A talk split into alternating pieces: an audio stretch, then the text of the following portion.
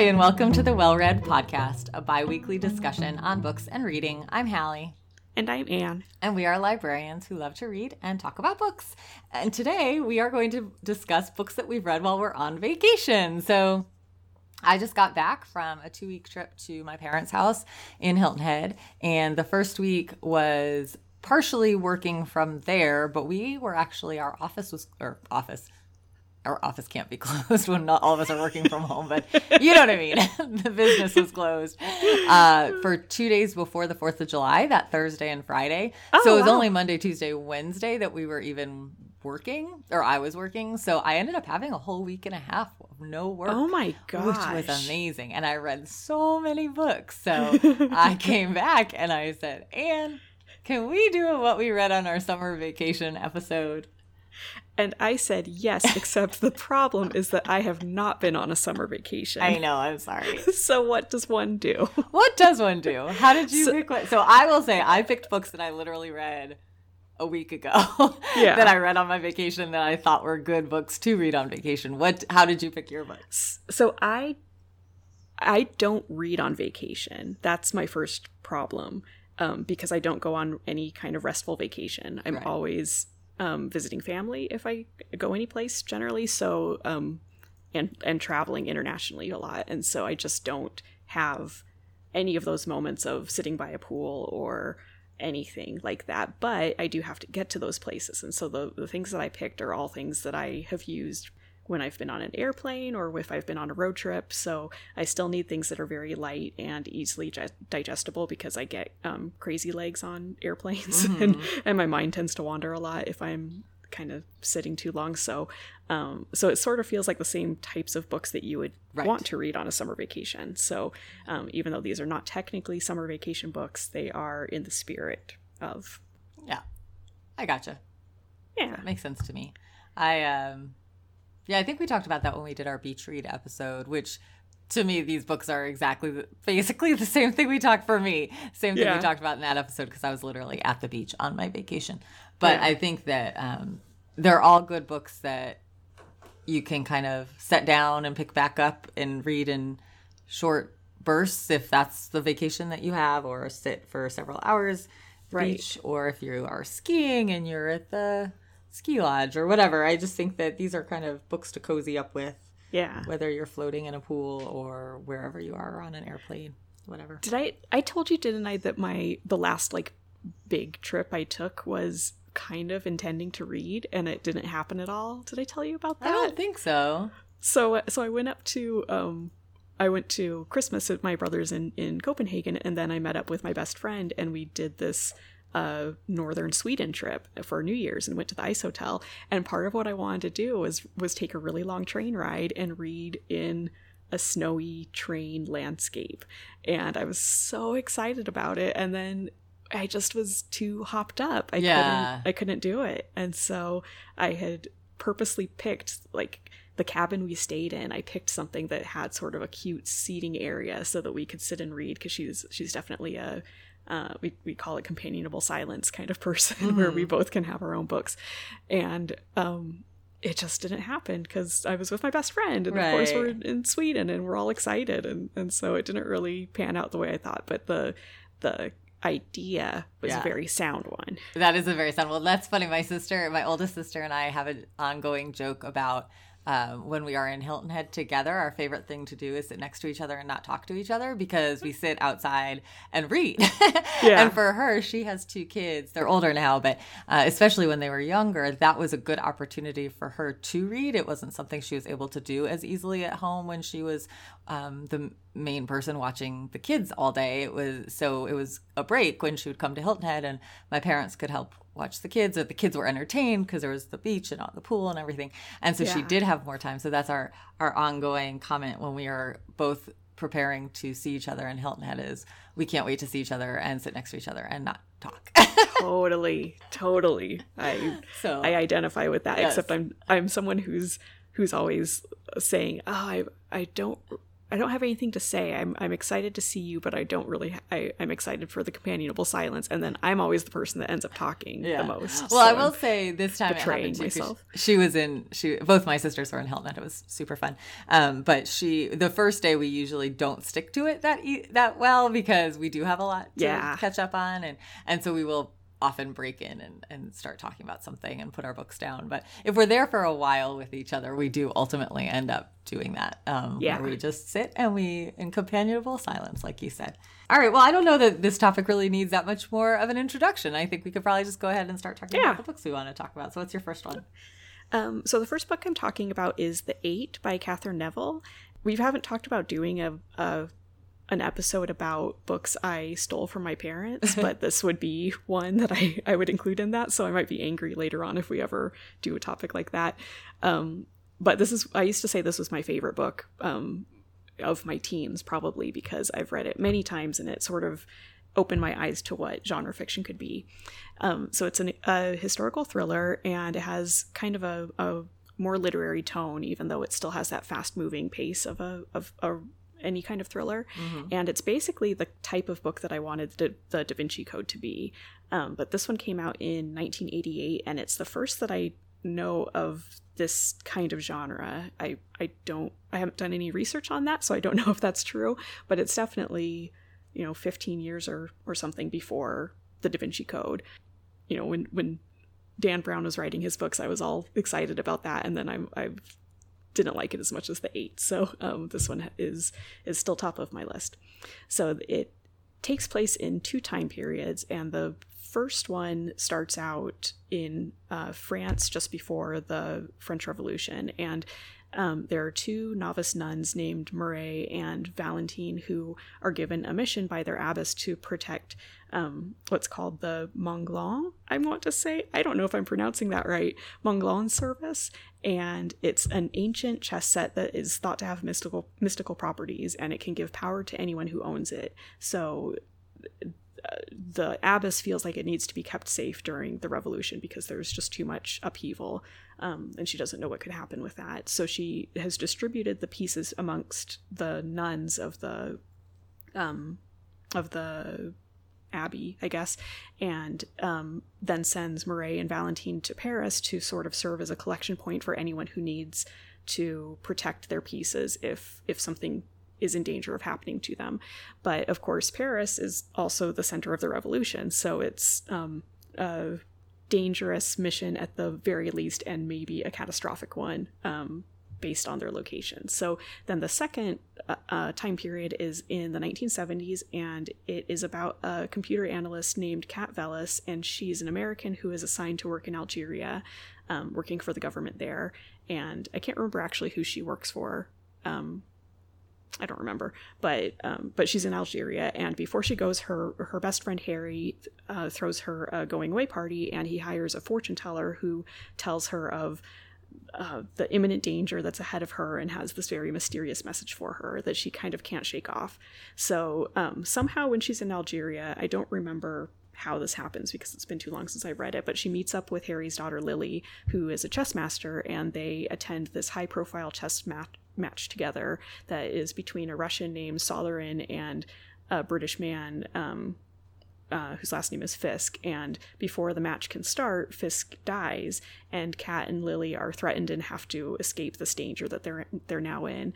And um, they become involved with Solarin, and he is very intense and, and handsome. And together they have to find out who targeted this chess match and why and of course it all revolves around the Montglane service so um, the story um, as it's alternating between these two time periods has both sets of women on these quests that uh, end up incorporating historical figures into the plot like um, uh, Bach and Catherine the Great, and I think Alexander Hamilton shows up at one point, or or the idea of him. Um, and so it's fun because it reframes known history, known historical fact, as if it's part of this quest. And I just I am a sucker for anything like that. So it really does have something for everyone because it has um, a little bit of romance, and then it also has all these different sides of knowledge and, and trivia and Um, it has mythology and music and technology, and it's it's just really really fun to to see how um, Katherine Neville fits this all together. Um, I, I think I've said in other episodes that I was a humanities major, and I've always loved how all of you know history and the arts and philosophy and everything fits together and I've never been able to pick one thing that I'm I'm just interested in you know to major in so I did it all. And this is the first book that I had ever read that really pulled from lots of different disciplines to um, to create a plot like that. And so it's kind of just a, a thriller for nerds. Um, I think it would be perfect for any long plane ride you would be on or perfect for the beach. Um, it's it's pretty long. I, I can't remember the page number, but a good, you know, 400 pages, I would say. And the plot is really engaging and it's it's just a really fun ride. So that is The Eight by Katherine Neville. I remember the cover of that book so clearly. My parents also owned that book and I picked it up as a teenager. I don't think I ever actually read it though. I think it was one that I thought I should read or something, but I don't think I ever actually read it. But it was intriguing. There, it was like a the one we had was a black cover and it had like a multicolored eight on it. I think, yeah, yeah, or yeah. at least something like that. So the yeah, yeah, infinity, like an infinity thing, symbol. Yeah, yeah. Um. Anyway, it sounds fantastic. I should pick it up now. Yeah, it's really fun. I, I, when I was looking at at um, Goodreads to to write my review to kind of refresh my memory, then lots of people gave it really bad reviews, but all of those people said it's not as good as the Da Vinci Code. So oh. I think maybe it's just to each their own. You, right. You and like the, the, pacing is probably slower. A book that yeah. was published in the 80s, I would imagine. Oh, for sure. Yeah, the pacing may have been a little bit more slow. Um, yeah. Speaking of Hamilton, real quickly, the other thing I did other than float around in the swimming pool with my books on vacation is I watched Hamilton on Disney Plus, and it did. was awesome. Did you watch it the day it came out, or did you wait? No, we watched it a couple of days later. Um, so as I mentioned, my sisters were there too. So we one morning we drank coffee and we watched Hamilton, and it was great. It was like my dream vacation. Um, all right, so my first one is One to Watch by Kate Stayman London. And I feel like I've been seeing this book a lot of places on social media in particular. Yeah, yeah. So um, you may have already, you may be familiar with it already. Um, but it's about a woman named Bee who is a plus sized fashion blogger. And she has a pretty good life. She, um, has a, a great family. Um, they live far away though. They live in Ohio and she lives in LA. Um, she has this great career that she's built where she um, blogs about fashion and pop culture and she puts together these great outfits and she takes pictures of them and um, very uh, it's a very body positive blog and so she gets a lot of um, good interaction with her followers because of that so she has a very um, satisfying life she has this great best friend who is a wonderful uh, side character in the book. Um, but the one aspect she struggles with is her romantic life. Um, for years, she has been in love with a friend of hers who she met when she was in her 20s and he's always given her indications that maybe he's interested in her but then um, he's never really pursued her and will do things to really like mix up her her brain. Like she, you know, he gives her mixed signals. Um, and now he is engaged to somebody else. He lives elsewhere and has gotten engaged to somebody else. And so one night he reaches out to her. He's going to be in LA and he suggests that they get together. Um, and they do, and they have this great evening together. And it's like all their chemistry that they have with each other is is there and he starts making comments about how important she is to him and they end up sleeping together that night and then he leaves before she wakes up and doesn't doesn't say anything to her or anything and just leaves. And so um, she's confused, as you would imagine she might be. And she reaches out to him by text and email and sort of like, I really think we need to talk about this. And he just flat out ignores her. And so she's pretty heartbroken over this. Um, but she's also kind of used to being treated this way by him. And then she there's a TV show called Main Squeeze that is sort of it's like a, a direct correlation to um, The Bachelor, and she watches it kind of as a hate watch, kind of as an enjoying it watch, um, and she'll tweet about it and she'll post about it on her blog. And one night she's had a little bit to drink as she's watching, and she writes um, this scathing blog post about the lack of diversity on the show, both um, like cultural diversity, uh, body diversity, just like everybody looks the same uh, on mm-hmm. however many seasons of the show that they've had. The show has been declining in ratings, and the creator of the show has also come under fire for some allegations about bad behavior on set. So they've had a bit of a changeover in uh, the producer the producer of the show and so the new producer is a woman and she reaches out to b and suggests that sh- that b should be the next bachelorette basically the, the next main squeeze and B is sort of like, yeah, I don't think so. I am not the typical person that is on this show. And the producer says, no, this is exactly the reason you should be on the show. You know, you were talking about um, we don't have a diversity of um, of any type, and so if you come on, you're going to be this great example that uh, you can be any size and still find love. And and then she makes the case that even if B isn't interested in finding love, at least it will help her career and she will get more notoriety and it will really boost her career. And so B is kind of into that part of it. So she's still heartbroken over Ray, her friend, um, sort of disappearing from her life. And she thinks, okay, I can do this. Like if I go into it with the expectation that um, I know it's all kind of made up and it's it's it's not really going to result in love, but it'll be good for my career and I'll be able to show people that um, you know, I'm accepting of myself and all this stuff. Like this is going to be a good opportunity. So then you get to follow along as you're reading that as she goes on this show and she has, I mean, it's just like The Bachelor. Like if you've ever watched The Bachelor, she has 25 suitors, um, some of whom are there uh, in hopes of actually finding love, some of whom are really just there for some camera time. None of them know who that she is going to be the bachelor or excuse me the bachelorette there's a whole lot of surprise when they are first introduced on that first night that that she looks the way she does and that she's a plus sized woman. But it's a really it's a really fun mix of the bachelor aspects of it but also it it deals a lot with um her self-doubt. And like when she first gets on the show she almost can't believe that any of the all of the guys even though there's some racial diversity, they're all like very attractive, very fit guys for the most part. And they very much typically look like what would typically be on the show. And she's like, these guys are not here for me. Like in the real world, they would never look at me twice. They wouldn't be interested. So she has a lot of, of doubt that she has to overcome and sort of like the acceptance that she needs to gain for herself to be like, oh, wait, there are some good guys here. There are some really nice guys, and um, there might be the possibility. So, uh, and then as, as, you would guess, as it goes along, she does start developing real feelings for some of these people. And um, it isn't just about increasing her public profile and, and, boosting her career. So it's definitely got some romantic elements. Um, but I wouldn't really consider it a romance just because it's really about more about her coming to terms with her life um, and what she wants out of her life and also dealing with the heartbreak that her best friend or not her best friend but her friend Ray left her with and like deal with those feelings of why she put up with it for so long that she was basically in love with somebody who wasn't reciprocating her feelings. So um, I thought it was just an ideal vacation read. It's very charming. It's very funny. It's got a lot of humor to it. It's got these great descriptions of her outfits and the locales that they go to. And I just thought it was so much fun. It's getting great, great reviews. I don't think I'm alone in recommending it. So that's one to watch by Kate Stayman London.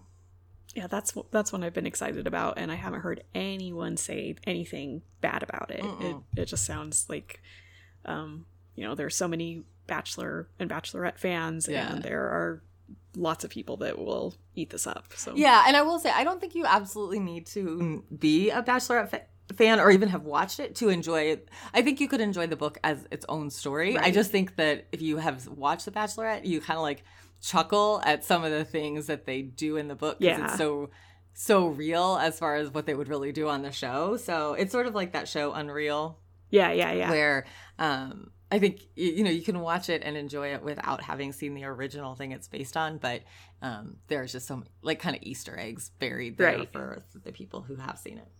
That's what my my uh, I was just talking to a friend last night who is a huge Bachelor fan and just read that book and really loved it, and she said it's it's exactly like that where yeah. there are things for the insiders, but it's not beholden to them either. Yeah, it's just like a good chick lit story that happens to be set on this thing that we know and that's yeah. in pop culture kind of thing. Yeah. That sounds killer fun. Yes, it was.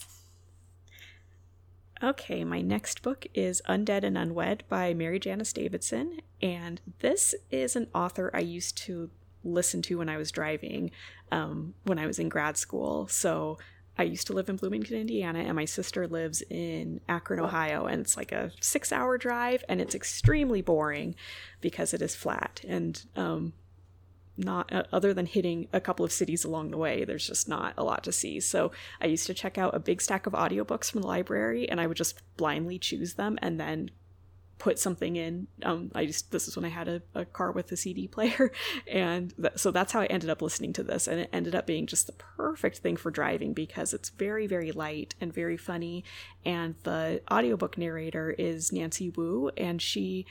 Um, just carries the whole story so well. She gives it so much enthusiasm and humor, and um, it just feels very tongue in cheek the whole time. It, it actually kind of reminds me of um, uh, Katherine Kellgren, who did My Lady Jane, as as far as her how much she's leaning into kind of the ridiculousness of all these scenarios, which mm-hmm. the authors are as well, but she she really taps into it with her narration. So um, it's it's pretty fun that way. So um, surprisingly for me, because these neither of these are my genres, it is a chick lit uh, paranormal romance.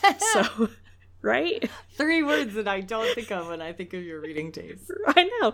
But the thing is, is that I definitely have a soft spot in my heart for this era of publishing, kind mm-hmm. of in mm-hmm. the mid to late 2000s, mm-hmm. because it was the end of chick lit um, as a phenomenon. Right. And sort of the height of the vampire phenomenon. And so this merges them.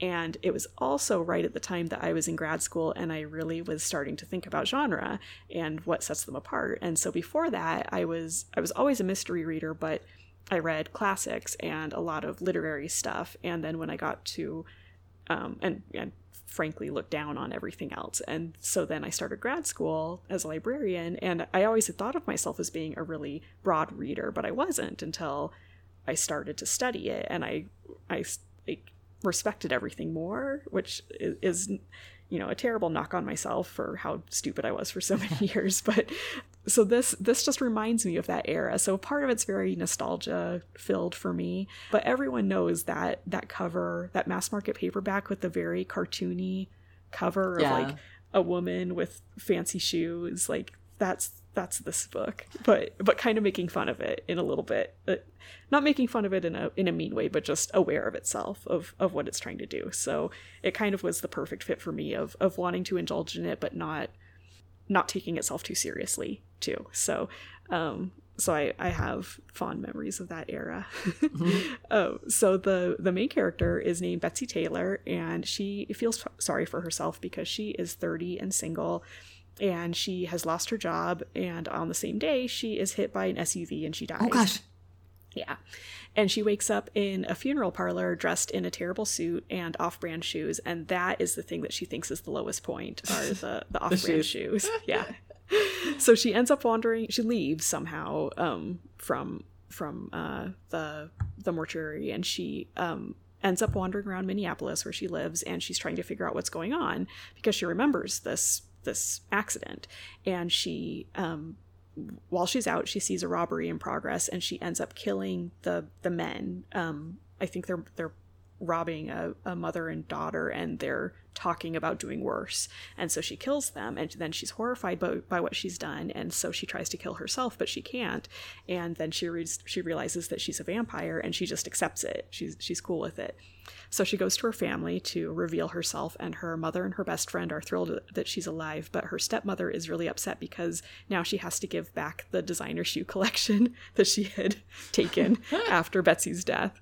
So she decides that she can use her powers for good and that she will fight crime in the city, but she is threatened by the current ruling vampire Nostro, who is afraid of Betsy because she can be out in the sunlight and she's not controlled by her thirst for blood, like all the typical vampire things. She's not afraid of, of religious items, that kind of stuff.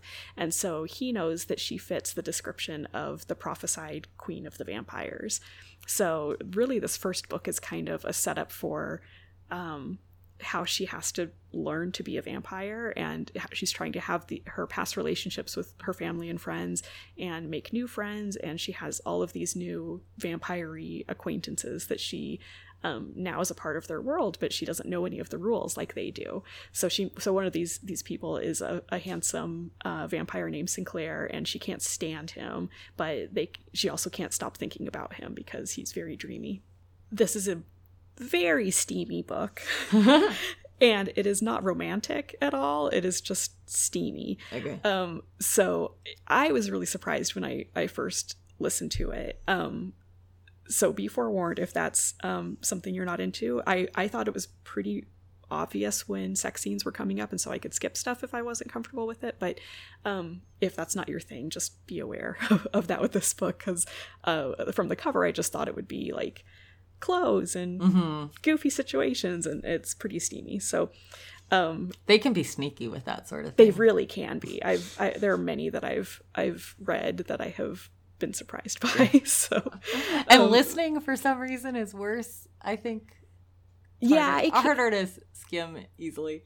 Yeah, it, it kind of depends for me because sometimes I can just skip ahead. Yeah, you know, thirty seconds uh, by thirty seconds, yeah. and I'm fine. So it, it I remember when I listened to this, it, it wasn't a problem after like the lead up was so obvious by yeah. her voice that it it wasn't a problem at all. But um, but I definitely wouldn't recommend this to many, many people in my life. uh, if they're listening, they know who they are. uh, so, uh, as you said, I should not have liked this.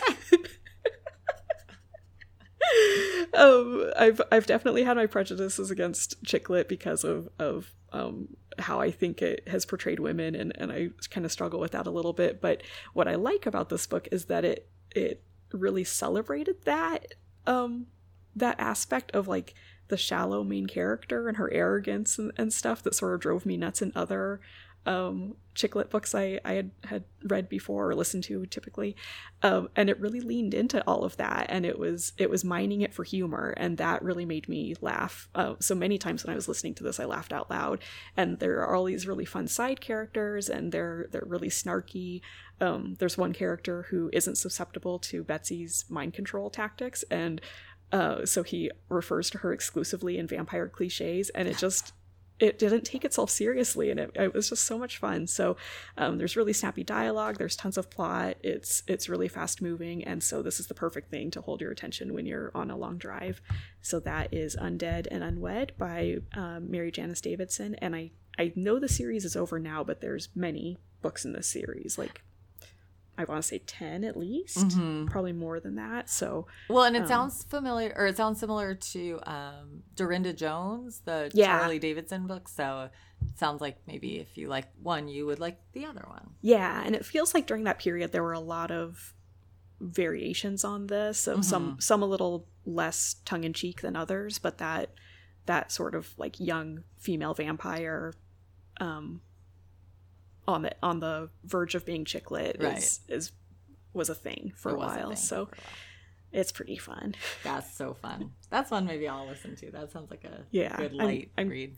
Glad I got over myself. I'm so proud of you. Yeah. All right, so my next one is Little Secrets by Jennifer Hill Hillier or Hillier. I'm not sure how you say her last name. Um, and it's a thriller, so I'm going to be very cautious about how much I share. I went into this book not knowing one thing about it. I did not read the flap copy. I didn't know one thing, and I think that really helps Ooh, because such restraint. Well, I, yeah, I just I don't know. I had it. I was like, this looks good. I'll read it. I read her yeah. previous book and really liked it, so I was like, okay, well, I just felt like I was in the mood for a thriller, and so I thought, well, I'll try this. The way I read on vacation, it's like I read a book in a day, or right. less than, you know. Uh, so if it's not great, I'm moving on to something else few hours later, so it doesn't feel yeah. as much like a commitment. But anyway, so I think that um, I'll give you just the basic kind of outline of the premise of the book, but I think it really um, benefits the reader to not know much about what happens beyond the setup. So just to prepare you. Um, the book opens with a woman named uh, Marin Machado, and she lives in Seattle, and she's at the busy, uh, was it Pike's Oh, Pike's Place Market. Pike, Pike's Place Market, yes, thank you.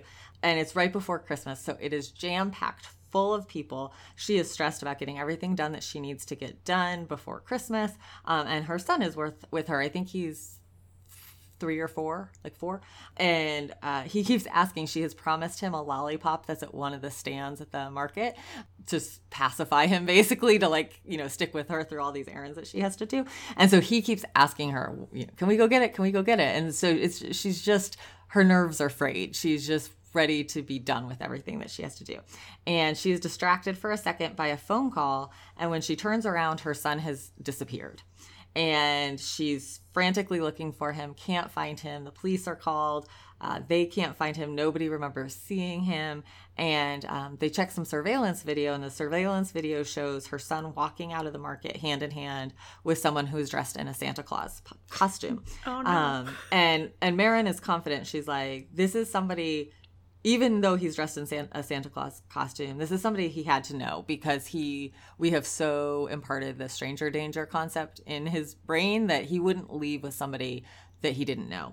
And so she is um, devastated, of course. And uh, then the book jumps to about a year and a half later, and her son hasn't been found, and the FBI have basically not given up. It's still an open case, but they've hit all dead ends. They have nowhere to go with the investigation, um, and so she hires a private investigator to continue searching for his her for her son, and has has made the private investigator promise her that she will never give up. And, and Marin says, I will keep paying you as long as it takes, but please keep searching for my son.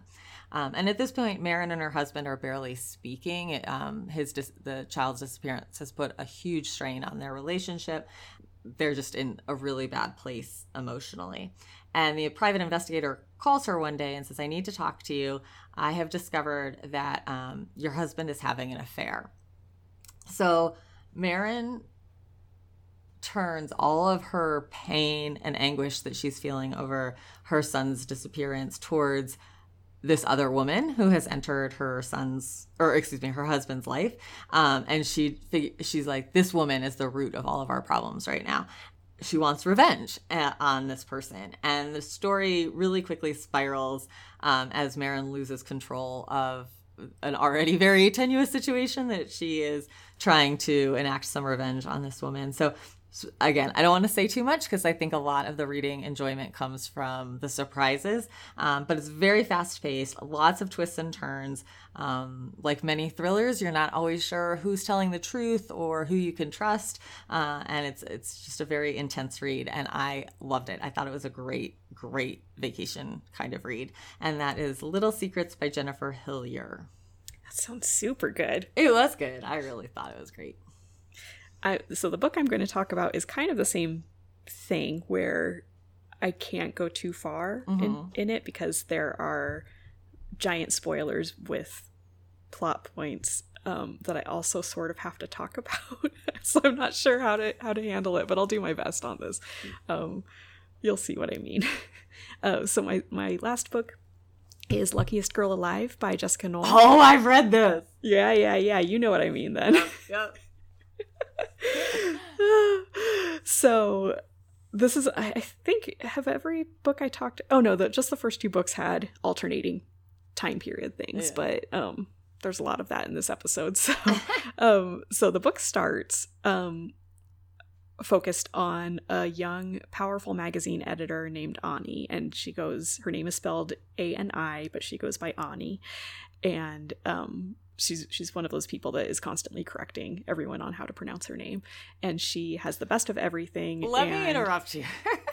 Because that says so much about a person because i have a name that is often mispronounced. Right. So i have thoughts about a person who has a unique pronunciation well, of a commonly spelled name who is right. like takes offense when people mispronounce right. it. Because i'm like it's Annie. Like people would look at right. that and think it's Annie. Anyway, go ahead.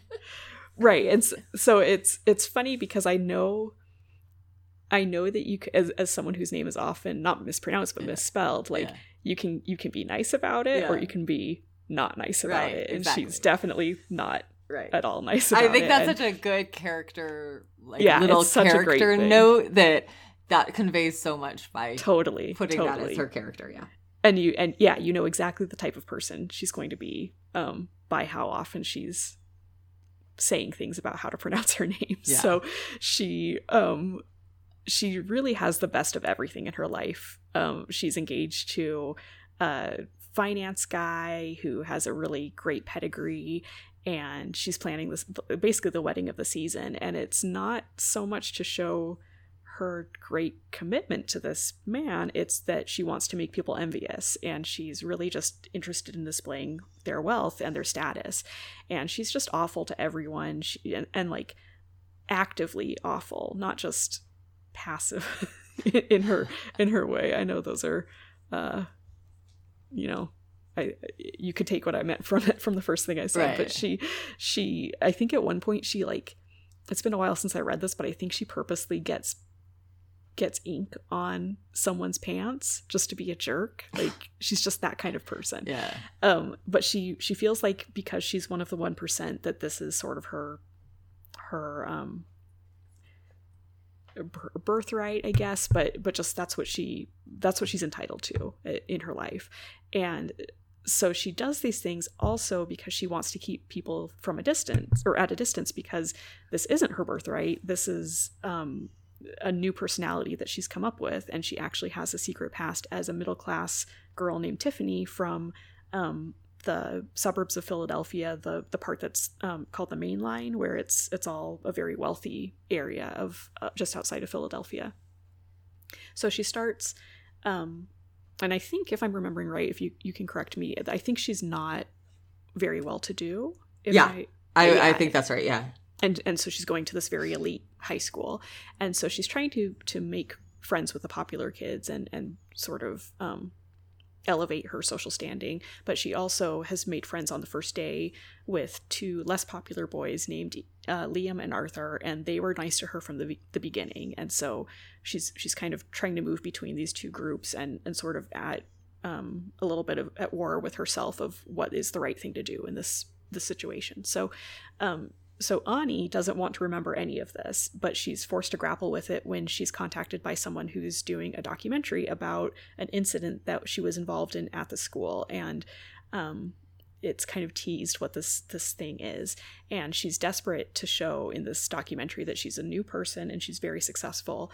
And so this alternates between the two plots, and it shows that Ani isn't really okay with her life as she's trying to appear, and that there are many secrets from high school that she will do anything to keep so this came out um, kind of in the gone, uh, post Gone Girl uh, phase of of psychological suspense, but I don't really think it's like that, even though it was compared to it quite a bit. Um, but it is very a, a, very thoughtful psychological suspense novel.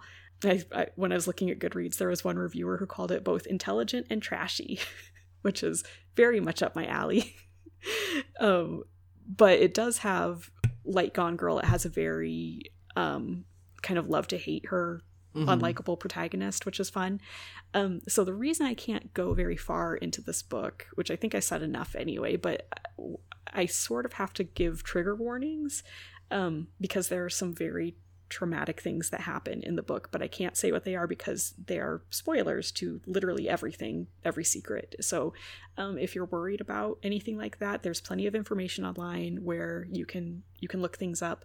Um, but the author has also given a lot of interviews about the choices that she's made that made a lot of sense to me um, based on her own life. And so i don't think that the things that she's uh, writing about are i didn't feel like they were gratuitous uh, when i was reading it.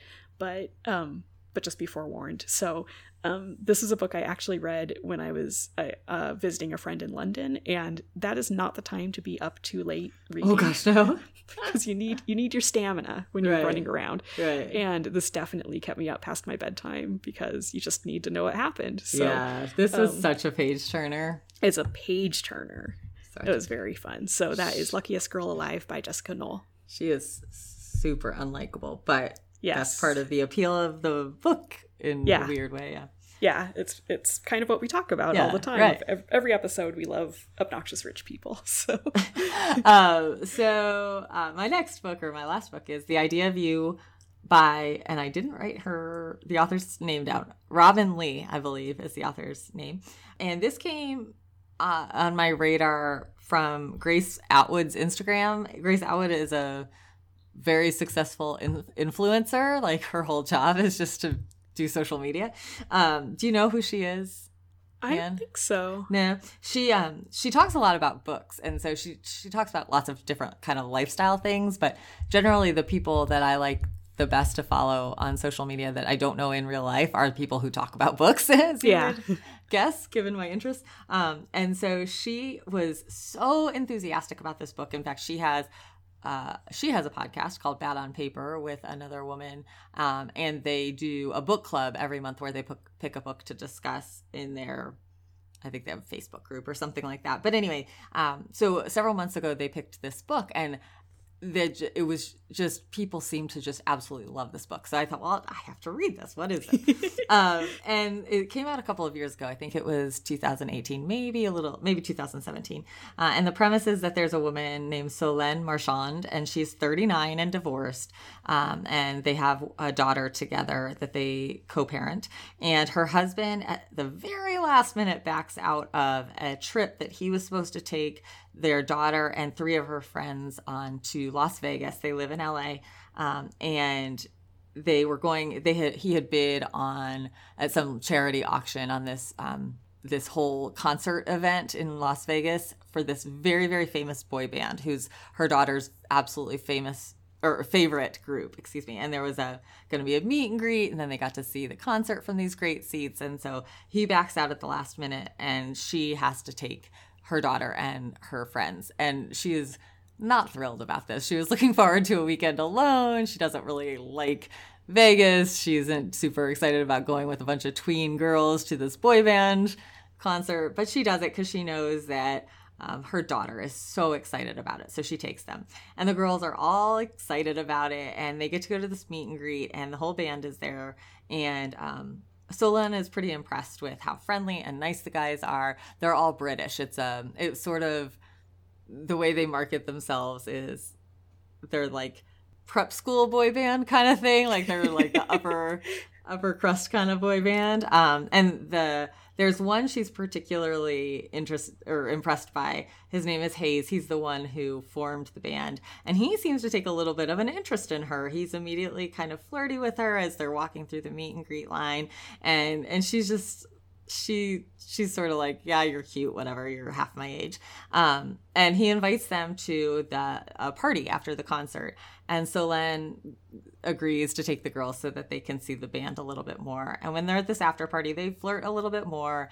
And um and he he is able to get out of her where she works um because she owns an art gallery. And so she laughs again like laughs off his attention because she just thinks he's like 20 like she's almost 40 there's just it's just funny. And um, she returns home to la and a couple of days later he reaches out to her at the art gallery and says he's going to be in town and wants to know if they can have lunch together. So she thinks okay we can have lunch.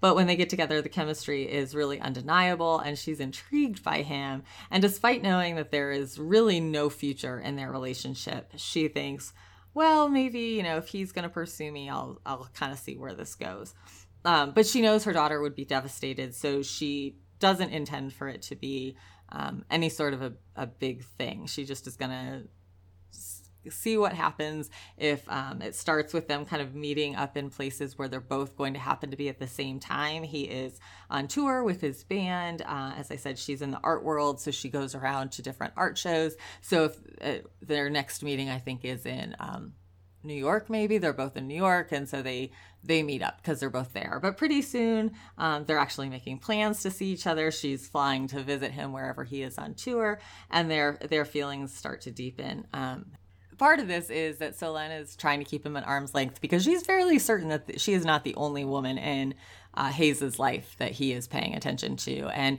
he makes it clear that that's probably the case. He doesn't deny when they're together that um, that they're are other women in other places. Uh, but she really does enjoy being with him, and, and she she finds him funny and fun to be around, and interesting and smart, and he has a lot of ambition, and and she's she likes the attention too. She's fairly recently divorced and hasn't really dated much, and so she likes being with somebody who is so enamored of her the story kind of plays out from there and you can see that their involvement becomes more serious than either of them imagine and they kind of have to figure out what to do with that because uh, they both went into it with different expectations than what it's turning out to be. So, much like your second book, this book is incredibly steamy. This is not, I did not expect it when I was going in to um, the reading experience, but it is definitely one to be aware of if you are sensitive at all to that. I uh, would say there's a fair bit of um, open door uh, content, as we would say in the library world, like in romances. Do you want to keep the door closed, or are you okay with the door open when romantic times are happening?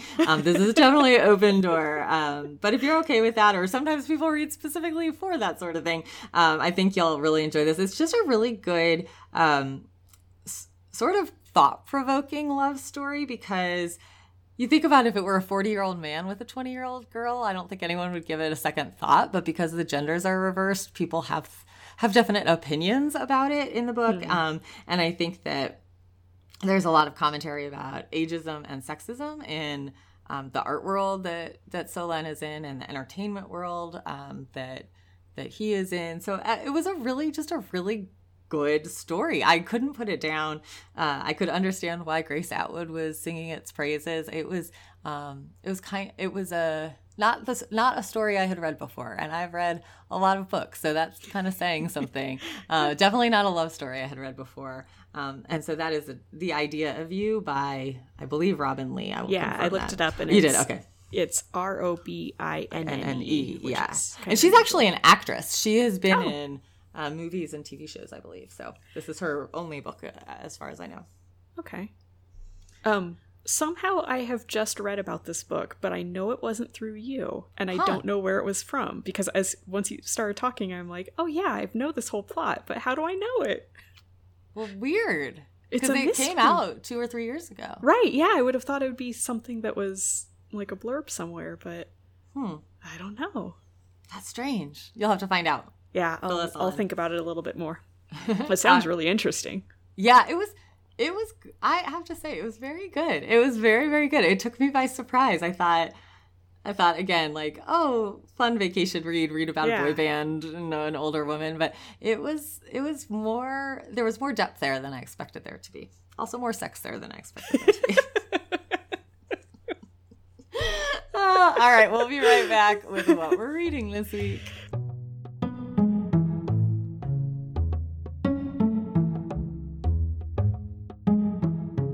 All right, Anne, what are you reading this week? This week, I am listening to Unmarriageable by Soniah Kamal, and it is Pride and Prejudice in Pakistan. Because I love I've Jane Austen. so good. It's so much fun. Um, so I started listening to this because the author was set to appear at the Louisville Jane Austen Festival that um, I went to last year and was really excited to go to this year, but it was canceled in person, and so they did the whole thing virtually, um, and actually did a really really good job with it. So my sister that um, I went to to this last year with, um, she and I got on our um, like we watched things on our laptops, but then we were messaging each other on our phones at the same time. And so even though she's in Arizona, it's still we still kind of got to have a, a sister weekend, which was really nice. So um, so we both listened to this um, to prep for for the festival and Lee finished it, but I didn't because I get distracted by other things. So I'm in the middle of it now, but I'm really enjoying it, and I really enjoyed her at the festival. Everything she said was was just so engaging and really um, thought provoking, and and definitely worth the the time um, the weekend devoted to to listening to her. So she said that when she read Pride and Prejudice at 16, she thought that Jane Austen had to be Pakistani because she captured the cultural issues and the family relationships that Soniah Kamal was dealing with at that age so perfectly. So she said that that um, Pakistan has a very marriage obsessed society and that mothers are constantly trying to make the best matches for their daughters and it's very wealth and money focused and there is very little autonomy for women over their own lives. Um, and and as you get older and you're not married then you become a burden on your family if you're not married. And those are all taken straight from Jane Austen. Mm-hmm. so, um, so it was a really interesting comparison that she was making. So her book she set in uh, two th- the year 2000. So they're flip phones, which are fun, mm-hmm. and it's about uh, a young woman who I think is she's in her early 30s at this point, um, and her name is Alice Bennett, and she teaches English at a girls' school and um, as their teacher, she's trying to help them understand that there's more to life than marriage, but she's considered the black sheep of her family, and her mother is very upset that she um, thinks that Alice is never going to get married. Um, and I should also say that Jane Austen exists in this world too. It's she teaches Jane Austen, she teaches Pride and Prejudice, and so it's really interesting to sort of have this parallel. Uh, like usually a retelling, you it, it's just the retelling and, and Jane Austen isn't a thing in mm-hmm, in right. that world and this one it is. So that's kind of a fun a fun take on it.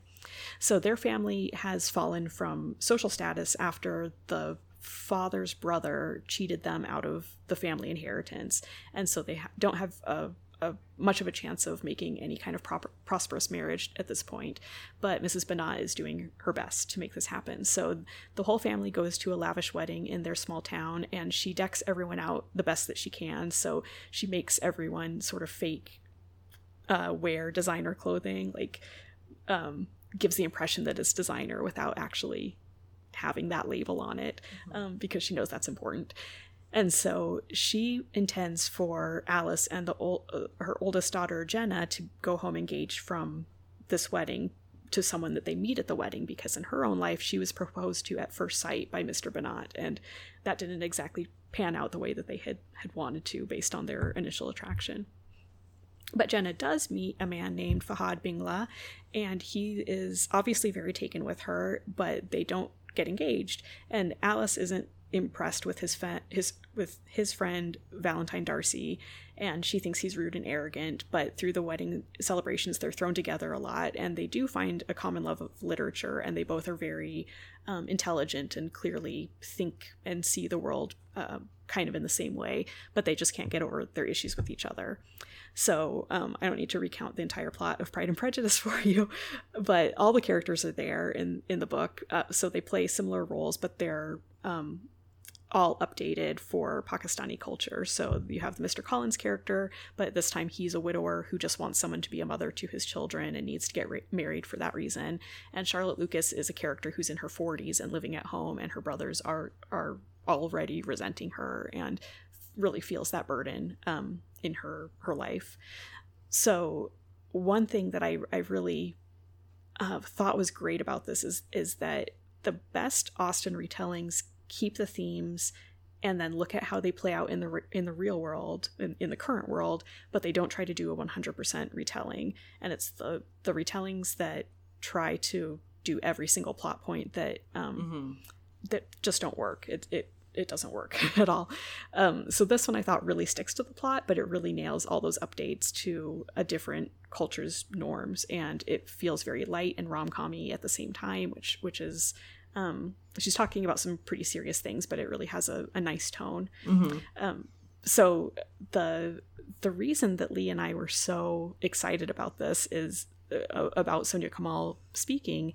Um, af- after she finished, we were like, we're such big fans of hers because she said in the presentation that she wanted to do this book because English is her first language, and the authors of the English canon are her canon, but she's so often excluded from those discussions because of how she's perceived by the color of her skin. And so she wanted to claim Jane Austen as her own just as much as she belongs to any white English speaker. And so we cried when she yeah. she said this. Like she she was really emotional. I got really emotional. I know Lee got really emotional. Um just because she she said I mean she talked about the miscarriages she's had in her life and how she incorporated those kids into her her uh, characters in the book. Like she just was very open about mm-hmm. her her own life and the ways that she's been pushed out of um, what she feels is is just as much her her heritage. And so it was really really interesting to to um, listen to her talk about that. Mm-hmm. There were there were several panels where she she spoke about that, and it was really great. So I'm just very much on team Soniah Kamal, and uh, her book is called Unmarriageable. Yeah, there were a few. So this came out last year, uh, I believe, mm-hmm. um, and there were a few different Pride and Prejudice updates last year. Yeah, all from perspectives where they were modern day adaptations, but they were from either a religious background or cultural background that still, or that um, arranged marriage or that sort of like uh, expectation that people would get married at a certain age or they're Yeah. kind of the like the family's responsibility is still very current um as far as it wasn't like an old fashioned because i think sometimes um when people read jane austen the idea that there would be that much emphasis on a family with all those daughters like needing to get them married off seems just like so out of the realm of 2020 when you're Right. reading it but there are still i think that those updates really felt realistic Oh, straight- totally. even Yeah. though it's a very known well-known story so i Yeah. enjoyed i read a few of them when they came there were it was there was a whole, this whole cluster last year that Oh yeah. I'm I'm um, actually from- I just did a list for work of of all of them. yeah and and there are a lot of them and it's it's really cool to see because Mm-hmm. it it not only opens it up to other audiences and other people's stories Mhm. but it's so much more um it's such a smarter take than trying to find a way for why right Elizabeth Darcy or Elizabeth Right. Bennet and Darcy can't right get together. Like Yeah. there, I mean, there are lots of good Jane Austen retellings, and and um, you know, we bo- we both liked Eligible, yeah. and I thought that did a good job with it. But there's something about putting it in a culture that does have parents who are actively involved in their kids' marriage Yeah. prospects that that's just not something that we are as familiar with now. So Yeah. it, it was really well done. There's another one that I read that I'm going to quickly see if I can uh, identify in my Goodreads because I can't remember the title, but I thought it did a really nice job with it too.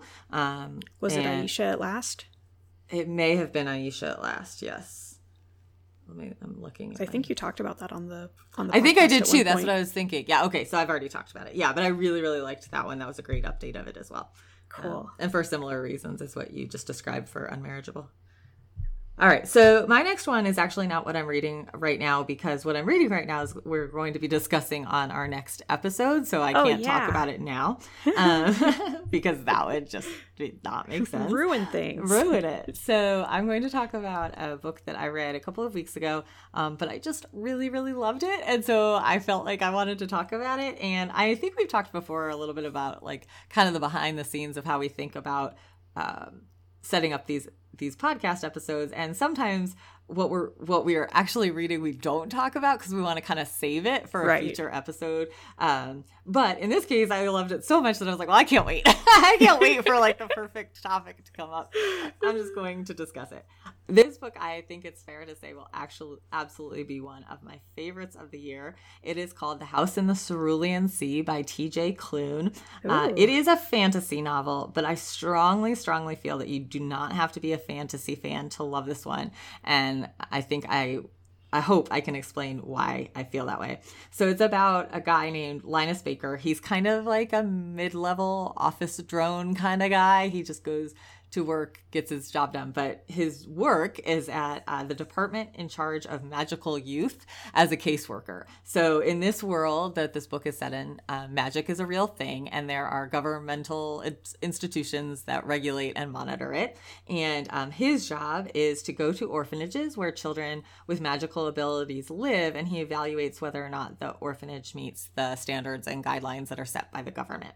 Um, he's very cut and dried about it. He goes, he observes, he writes up his reports, he turns them in. He doesn't really think much about what happens after he files the report. He doesn't spend much time thinking about these children that don't have parents. He just this is his job. He goes, he does it if he follows the rules. He also has a just generally a pretty quiet and routine life. He doesn't seem to have many friends or loved ones in his life, but he also seems okay with that. Like he just does his thing, he does his routine, he goes to work every day, um, wants to do a good job, and and it's kind of a boring life, but it's a fine life. Um, and one day, uh, extremely upper management calls him in, uh, which has never ever happened before, and he's kind of scared that he's about to get fired because it doesn't seem like a good thing when you are a worker bee to get called up by the upper echelons of the organization. Um, but they tell him that he is uniquely qualified to go and evaluate a very remote orphanage that is located on an island in the sea. Um, and they don't really give him much information at all, but they send him off with instructions that he needs to be very, very, very thorough in his responses and his updates, um, including updates about the children that are there and the caretaker, the guy who runs the orphanage. Which is a little bit unusual. He doesn't usually need to be quite so specific about um, like the people that are there. It's more just a general sense, like are the kids well taken care of, that sort of thing. Um, so off he goes. He's going to be there for a month, um, and he need, he's going to move in and observe the goings on at the orphanage. And when he arrives, it's just absolutely nothing like he expected. Um, the children are all pretty extraordinary. There's one who is a garden gnome, who is a little girl who is a garden gnome. One is sort of an unidentified species, but he looks sort of like a blob. His name is Chauncey. His dream in life is to become a bellhop at a hotel. And so he always offers to carry bags and stuff and asks for tips. And then the one who shocks Linus the most is um, uh, I think he's a six year old boy and he is the son of Satan. Um, and so he is uh, destined to kind of take down the world in his mind. But he's also a six year old boy who's silly and and funny and, and scared sometimes. And he the, all the kids are just are are children as well as being these kind of special magical beings and so and then the caretaker of the orphanage is arthur who is very very protective of the children uh, and wary of outsiders because outsiders have generally uh, not been very kind to these children. And he is worried that linus is going to come and judge them and potentially cause these kids to end up in situations where people don't don't do right by them. Um, so arthur and the orphans kind of keep Linus at arm's length, which is fine by Linus because he's just there to do his job and he's just there to observe. But he pretty shortly finds himself entangled in their lives and he finds himself growing really, really fond of all the residents of the island. And he starts questioning what will happen to them if they aren't kept together and if they're not kept under Arthur's watch. Um, so he starts questioning whether he should follow the rules and whether the guidelines are the best for these kids. So it's, it's just a sweet, heartwarming story about finding your chosen family, about not judging people based on their appearances, about finding love and acceptance and your place in the world. Um, and I cannot stress enough that you don't need to be a fantasy person to still appreciate what the story is trying to say because there it's a it's a bigger message than just a, a story about magical little kids. So that's The House in the Cerulean Sea by TJ Klune. You have sold that. Oh, good. It did make me cry at the end. I will warn you of that. Oh, but never mind. In a good way. it's not cloying. It's just like a really moving, touching yeah. book. It's not saccharine, so it's it's just so good. All right, awesome. I know. Okay, so and let's go back and list off what we talked about today. Okay, I talked about the Eight by Katherine Neville, Undead and Unwed by MaryJanice Davidson, Luckiest Girl Alive by Jessica Knoll, and what I'm reading this week is Unmarriageable by Soniah Kamal.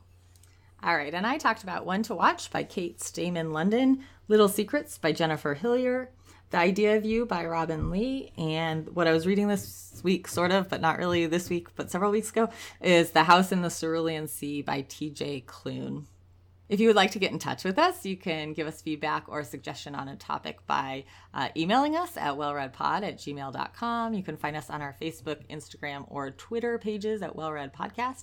Um, please rate and review us on Apple Podcasts or your other podcaster provider of choice.